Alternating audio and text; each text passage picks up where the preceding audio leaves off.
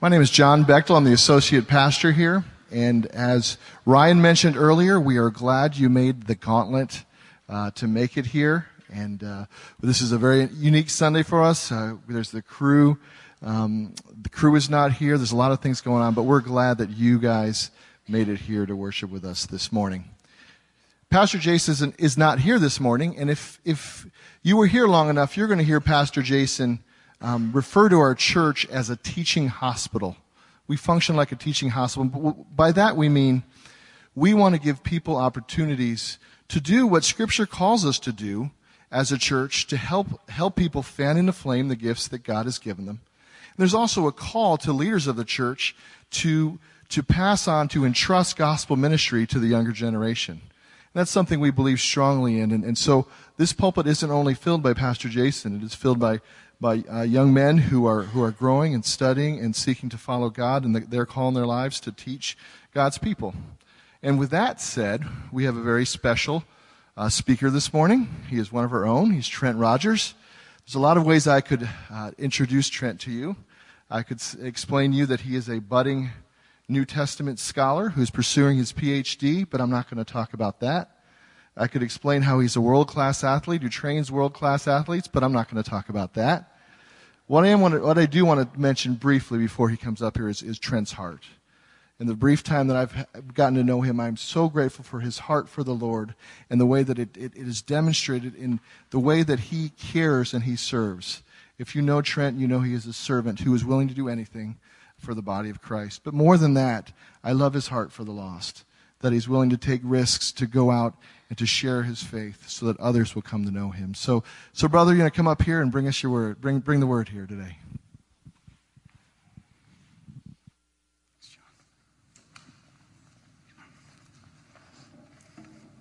If you'd like to borrow a Bible, uh, please raise your hand and the ushers will bring one to you.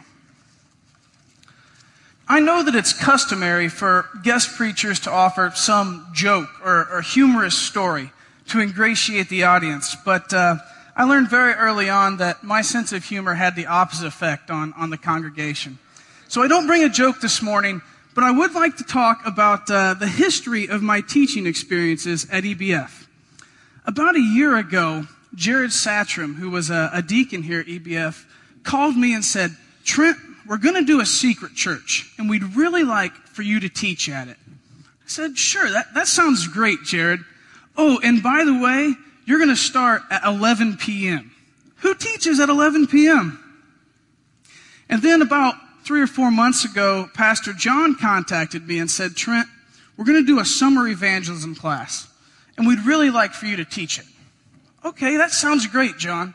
Oh, and by the way, you're going to start at 6:30 a.m. Who, who teaches at 6:30 a.m.? So when Pastor Jason contacted me, and said, Trent, we'd like for you to preach the first, the first Sunday in November. I thought, great. The one thing you can't change, preaching times. Oh, and by the way, that's daylight savings time ending, and we move the service up an hour. I just present the facts this morning, and I'll leave the interpretation up to you. But if you're visiting this morning, I encourage you to return next week for, at the normal time, 10 a.m., with the normal pastor. And for that matter, if, if you're not visiting, I encourage you to return also. Before we get into Matthew 21, the triumphal entry, we need to understand at the outset that our way of seeing Jesus is slightly different than it would have been for those first century readers. The first categories that we use for, for understanding Jesus are different than it would have been for Matthew's audience. And I want to illustrate this by, by talking about the summer evangelism class. One of the things that we did is we went out and we shared the gospel with people on the street. And a tool that we used was a survey. And one of the questions in the survey was this Who is Jesus and how do you know? Who is Jesus and how do you know? And, and, frankly, I had no idea what people would respond to this. But about 90% of the people said, Jesus is the Son of God because the Bible tells me so. Jesus is the Son of God because the Bible tells me so.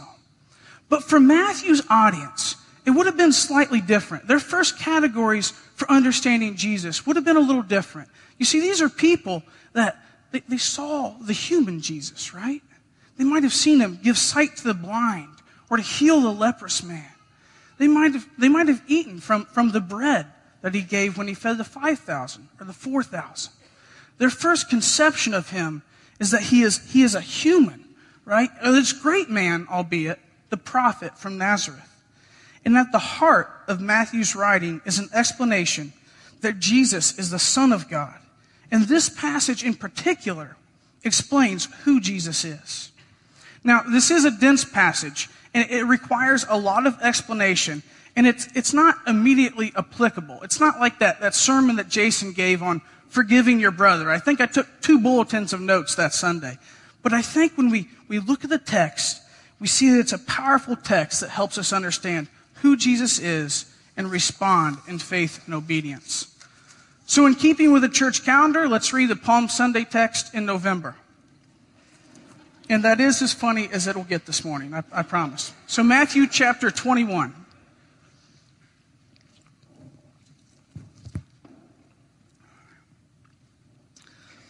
Now, when they drew near to Jerusalem and came to Bethphage, to the Mount of Olives, then Jesus sent two disciples, saying to them, Go into the village in front of you, and immediately you will find a donkey tied and a colt with her. Untie them and bring them to me. If anyone says anything to you, you shall say, The Lord needs them, and he will send them at once.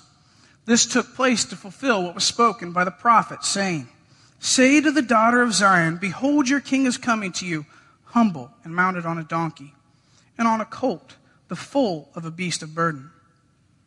The disciples went and did as Jesus had directed them. They brought the donkey and the colt and put on them their cloaks, and he said on them, most of the crowd that spread their cloaks on the road, and others cut branches from the trees and spread them on the road. And the crowds that went before him and those that followed him were shouting, Hosanna to the Son of David! Blessed is he who comes in the name of the Lord. Hosanna in the highest. And when he entered Jerusalem, the whole city was stirred up, saying, Who is this? And the crowd said, This is Jesus, the prophet from Nazareth in Galilee. And Jesus entered the temple and drove out all who sold and bought in the temple. And he overturned the tables of the money changers and the seats of those who sold pigeons. He said to them, It is written, My house shall be called a house of prayer, but you make it a den of robbers. And the blind and the lame came to him in the temple, and he healed them. But when the chief priests and the scribes saw the wonderful things that he did, and the children crying out in the temple, Hosanna to the Son of David, they were indignant. And they said to him, Did you hear what these are saying? And Jesus said to them, Yes, have you never read? Out of the mouths of infants and nursing babies, you have prepared praise. And leaving them, he went out of the city to Bethany and lodged there. Now, I'm going to proceed with the method that we usually do and just take chunks of Matthew. The first chunk that we're going to look at is Matthew 21, 1 through 5. And it begins when they drew near to Jerusalem. And this is a, a major narratival marker in Matthew. This is something that really explains where the story is going. If we flip back quickly to last week's text in chapter 20, verse 17 through 19, we'll see how it, how it leads up to this.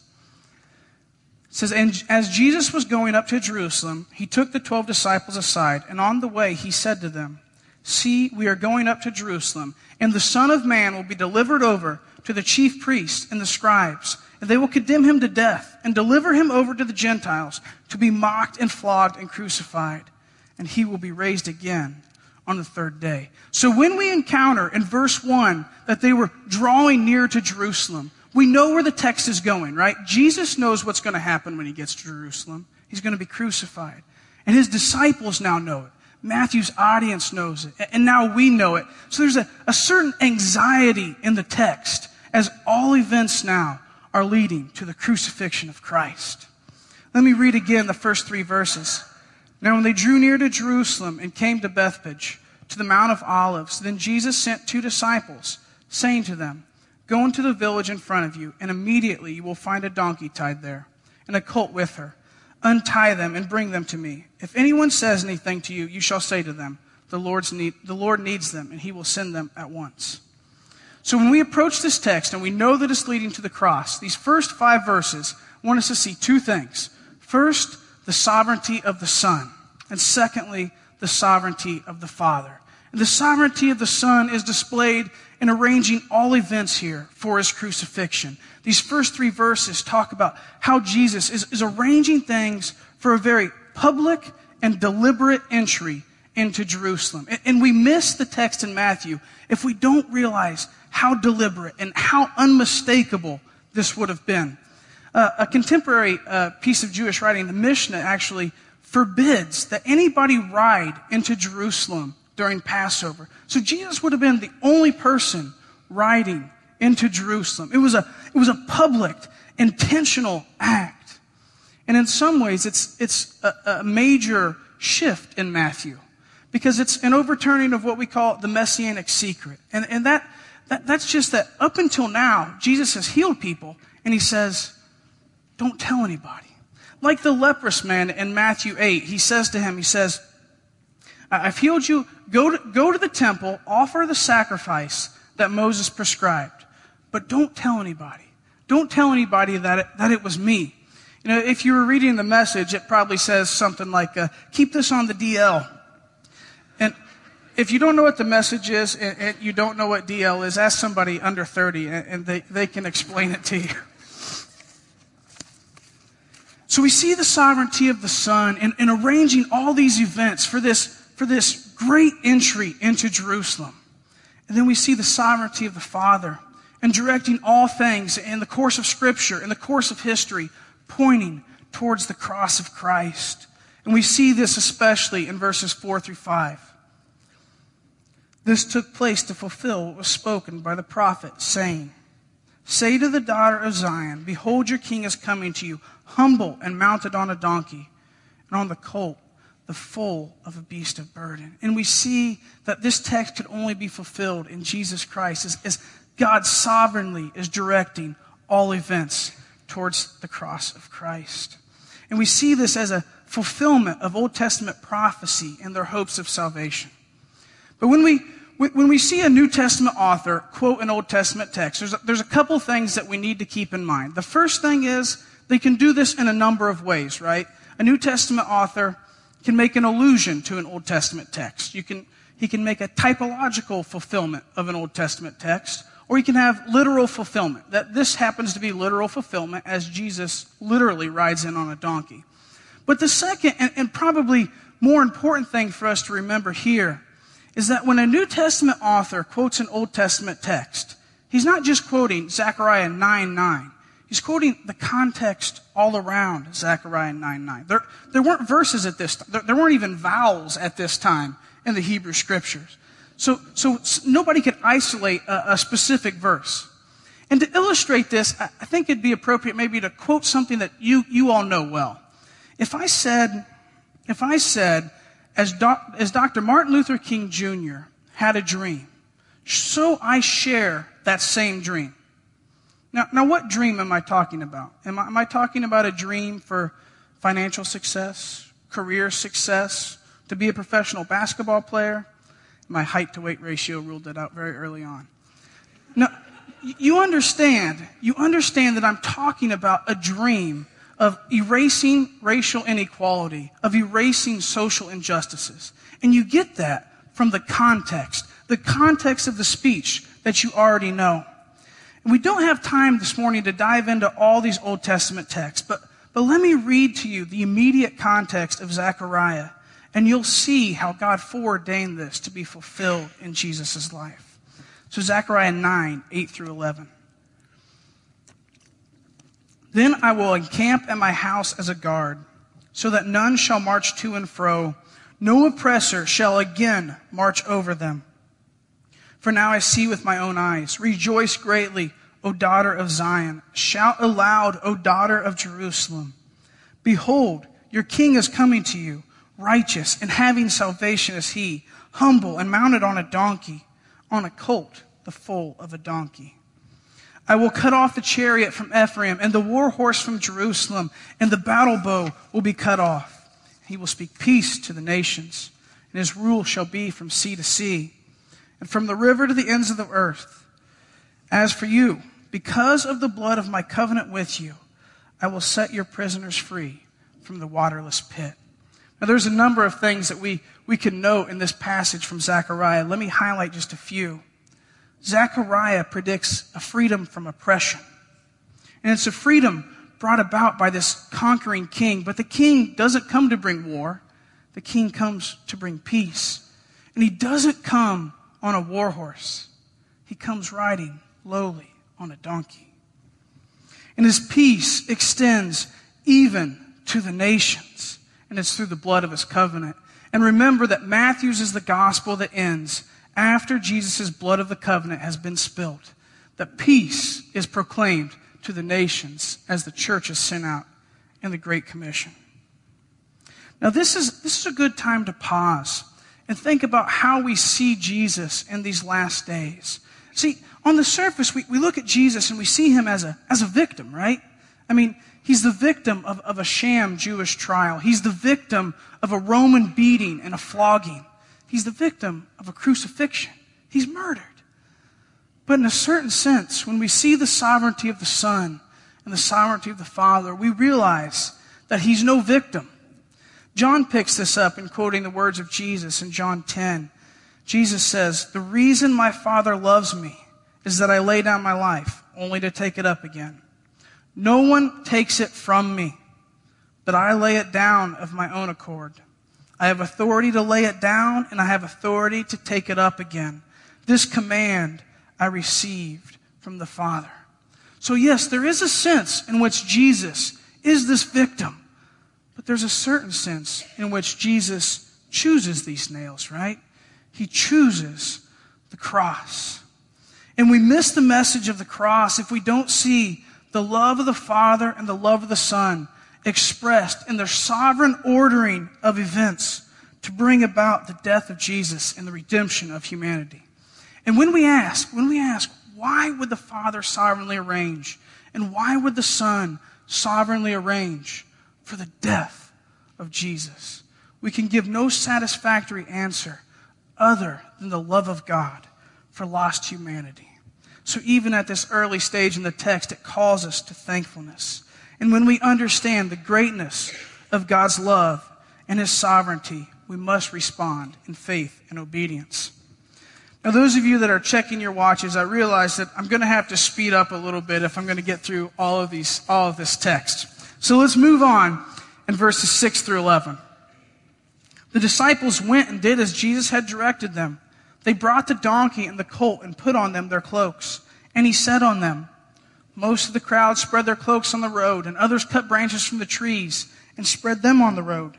And the crowds that went before him and those that followed him were shouting, Hosanna to the Son of David. Blessed is he who comes in the name of the Lord. Hosanna in the highest. And when he entered Jerusalem, the whole city was stirred up, saying, Who is this?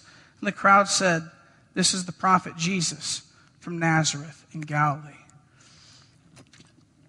Now, there's a certain sense in which this is a really remarkable entry, right? I mean, I just described it as a very public, unmistakable act. And it, it's amazing what happens. But if we, if we step back from this and think about triumphal entries in the ancient world, it becomes a little less magnificent. Uh, about 40 years later, from when Jesus entered triumphantly into Jerusalem, the Emperor Vespasian's son, Titus, is going to march into Jerusalem. He's going to raze the city to the ground and just destroy everything. And then when he goes back to Rome, when he goes back to Rome in triumph, the whole city, the whole city of Rome, not just Jerusalem, comes out to greet him. And the senators come out to give him honor. They throw flower petals on the ground and trumpets are blowing. He rides into the city on a mighty war horse. And you see the contrast, right? You see the contrast between what Titus got and what Jesus got. Instead of flowers on the ground, Jesus had raggedy cloaks. Instead of trumpets, he was greeted with shouts. Instead of a war horse, he rode a donkey. Instead of a great procession, crowds followed him. Instead of being honored by Roman senators, he was greeted by Jewish peasants. Instead of being called a, a vir triumphalis, which, which is a triumphant man, he was called a criminal. And what awaits him is not that triumphal arch that Titus got but a cross. Now, I don't know how many of you have experienced riding on a donkey. Has anybody in here ridden on a donkey? One, we've, or two or three. Okay. I grew up in the country, okay? And my friend had a, had a cattle farm, and it just so happened that he had a donkey and a horse. And if you know anything of the generosity of teenagers, you can guess which one I rode. Yes, I, I rode the donkey. And, and, a donkey is fine for pulling a cart or, or doing some menial labor like that, but you just don't want to ride a donkey for a long period of time. They're, they're bony, and they're not very comfortable, and they're not that glamorous. And if you try to run a donkey, they just become clumsy. So you see, it's not that, not that glamorous in some sense of an entry into Jerusalem. But the, shout, the crowds still shout, Hosanna, Hosanna. And Hosanna is, is simply a transliteration of, of Hebrew, meaning save, save God. And it might take on more of a popular connotation of, of praise God.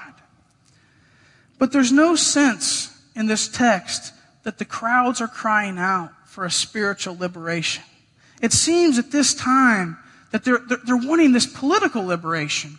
And I think in some, some respects that's, that's understandable, right?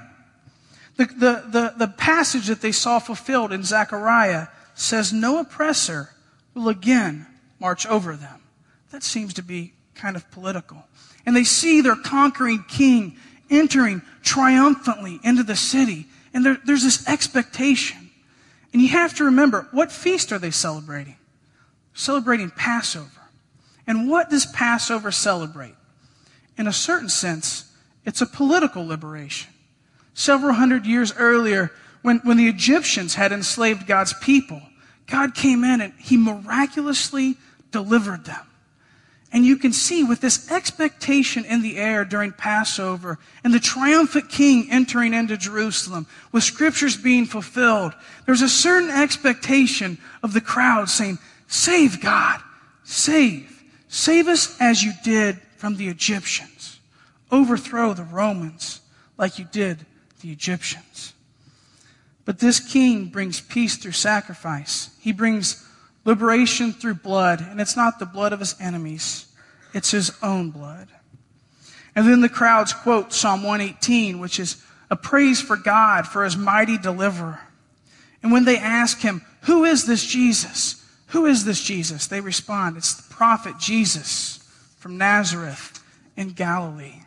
So that Jesus is this triumphant king He's the, the son of David, which, which is a messianic title that means he's the great deliverer that we expect.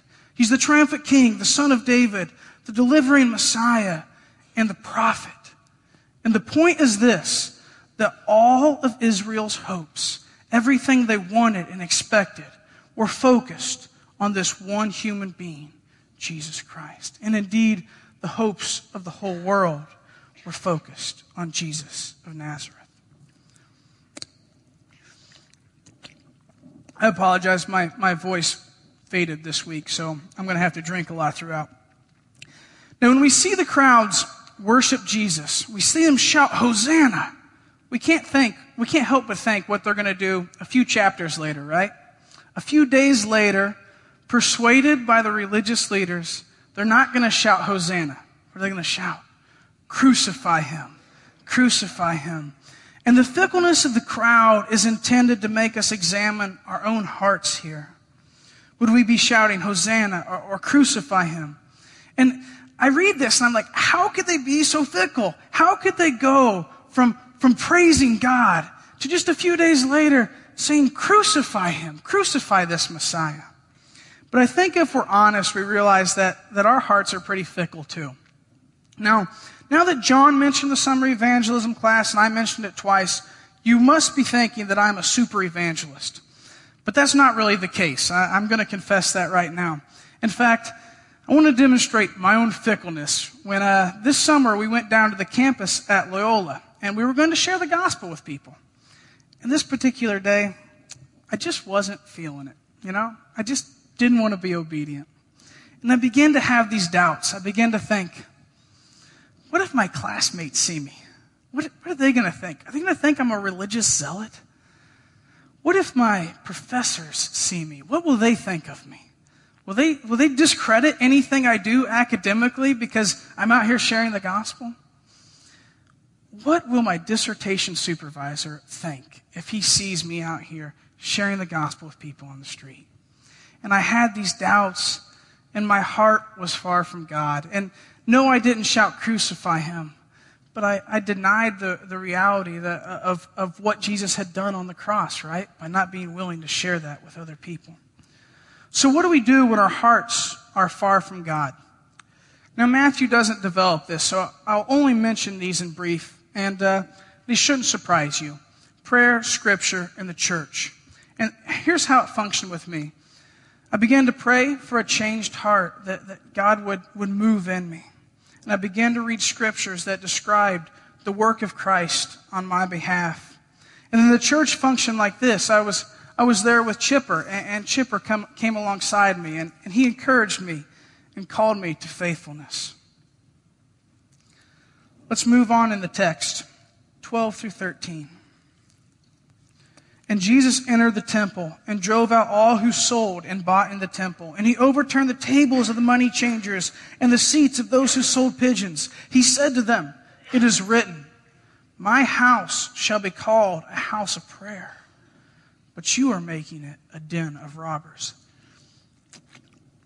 And if our extra biblical records are correct, at this time, Caiaphas, who, who was a high priest, he moved the, the marketplace for the temple out of the nearby Kidron Valley into the temple precincts itself, so that someone who was coming to worship God in the temple would be greeted by the, the bleating of sheep, the, the fluttering of pigeons, and people at money t- tables bartering over exchange rates. And it wouldn't have been that reverential of an environment. And the irony is this that the religious leaders want to exploit the worship of God for profit. And Jesus wants to give himself freely to provide for true worship. And the first action of the king is remarkable, right? He doesn't go right to the praetorium. He doesn't go right to Pilate. He doesn't overthrow the Romans. Could he have overthrown the Romans? Of course he could have. But he has a different mission. He came not to give political liberation, but freedom from sin. And not just freedom, but sonship and not just for one ethnic people, but for all humanity. He came to correct worship. And when we think, what would you want a conquering king to correct? What do you want? What do you want the king to correct? The first categories that we probably think of, the problems with society, are things like injustice, crime, abuse, or corruption. But these are merely implications of the fundamental problem of improper worship. And the primary messianic act, the primary act of this God sent deliverer is not political liberation, but the provision for humans to worship God properly as sons of God. And then the primary action of the church is not just social action, but a proclamation of the gospel message. So I want to ask, how have you responded to the liberation that this king offers? Verse 14. And the blind and the lame came to him in the temple, and he healed them.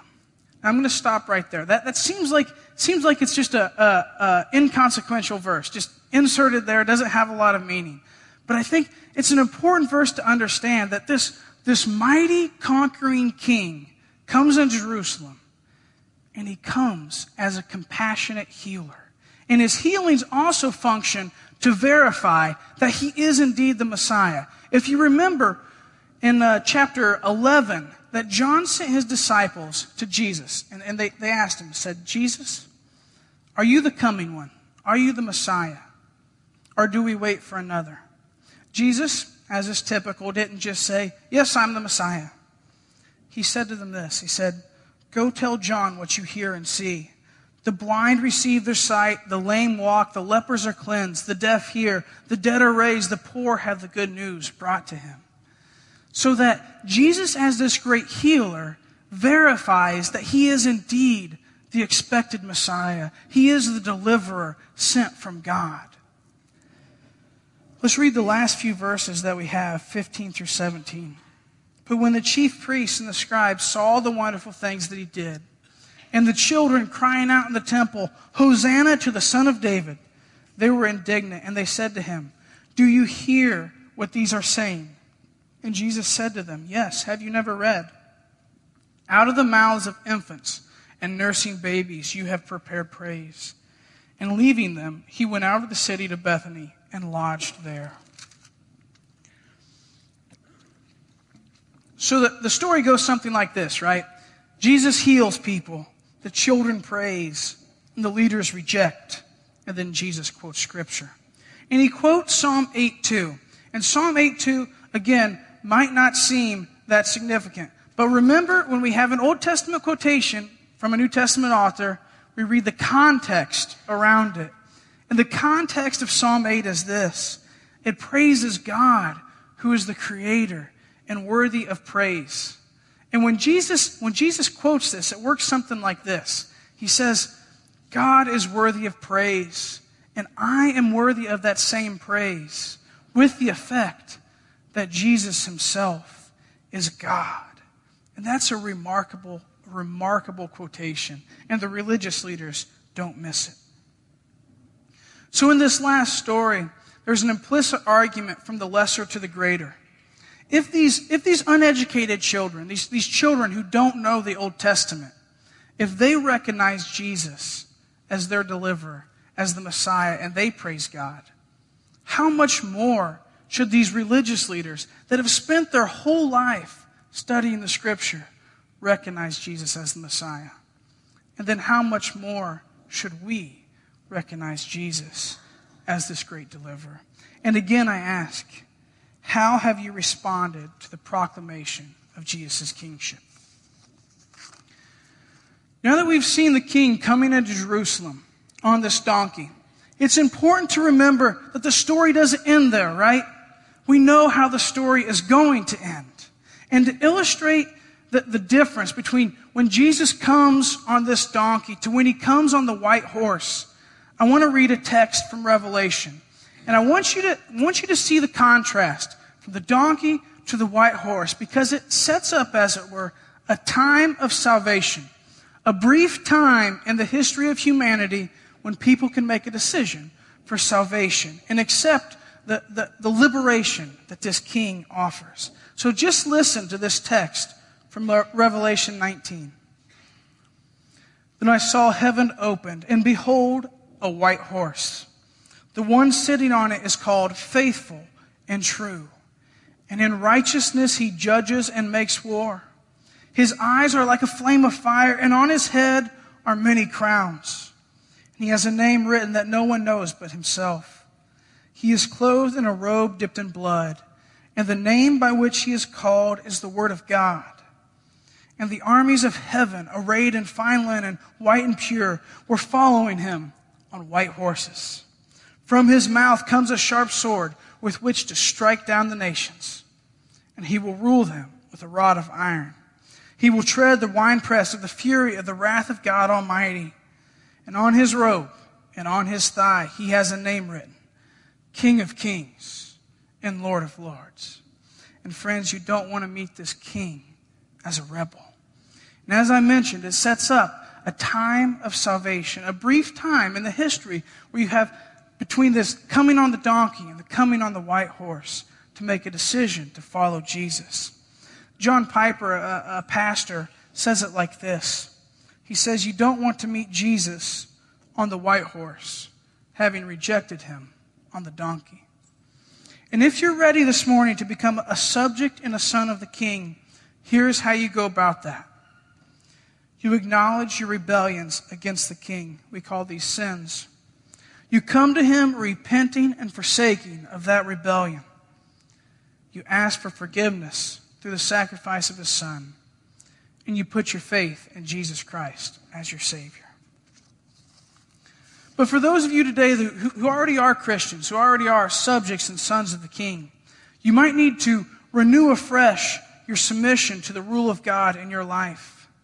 And it's important to ask us what, what practically, what, what practically rules our life?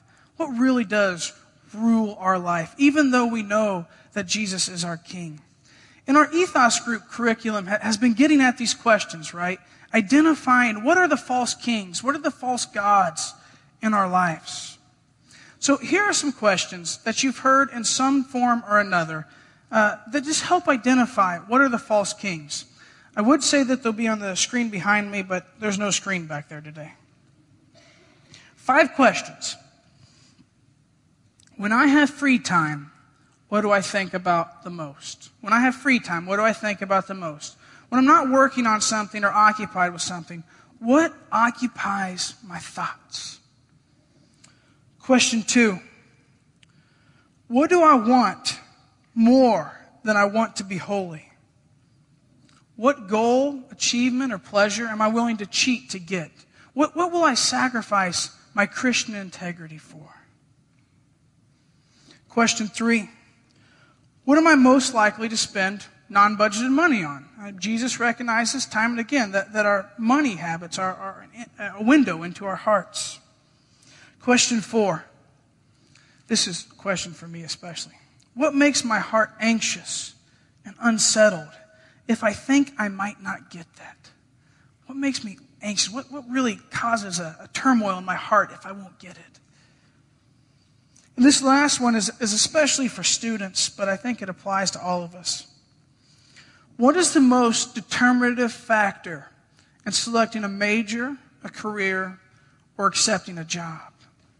How do we evaluate that decision? Is it money? Is it success? Is it how others will perceive you? Is it to have a great career? Is it a desire for ease, the possibility of early retirement, maybe? Or provision for children or, or pleasure? And friends, these all make terrible kings. Let us abandon these and, and, serve the true king who gave us life for ours. And if you want to respond to the call of the king in your life today, if you want to respond either for the first time or to renew afresh that commitment to God's rule in your life, the elders after the service will be on either side of the auditorium and they would, they would love to talk to you about, about submitting to the rule of God in your life. Now we're going to continue singing. And, in this, this last song, I want you to realize something. I want you to realize the contrast in the first verse and the contrast in the second verse. The, the first verse talks about this triumphant king coming. Coming on the clouds. But the second verse talks about him coming to bring salvation. And we can see that we can see the contrast now. So think about that when you sing. Let us pray. Father, we thank you that you sent your Son to die for our sins. We thank you that your Son came as, a, as the compassionate King to draw rebels to himself. And I ask now that you stir in the hearts of those who don't know you this morning. Draw them to yourself and lead them to submit to Christ's kingship. And I also pray for those who are sons of the King today. Help us to throw off our false kings and pursue you, who is the author and perfecter of our faith. Amen.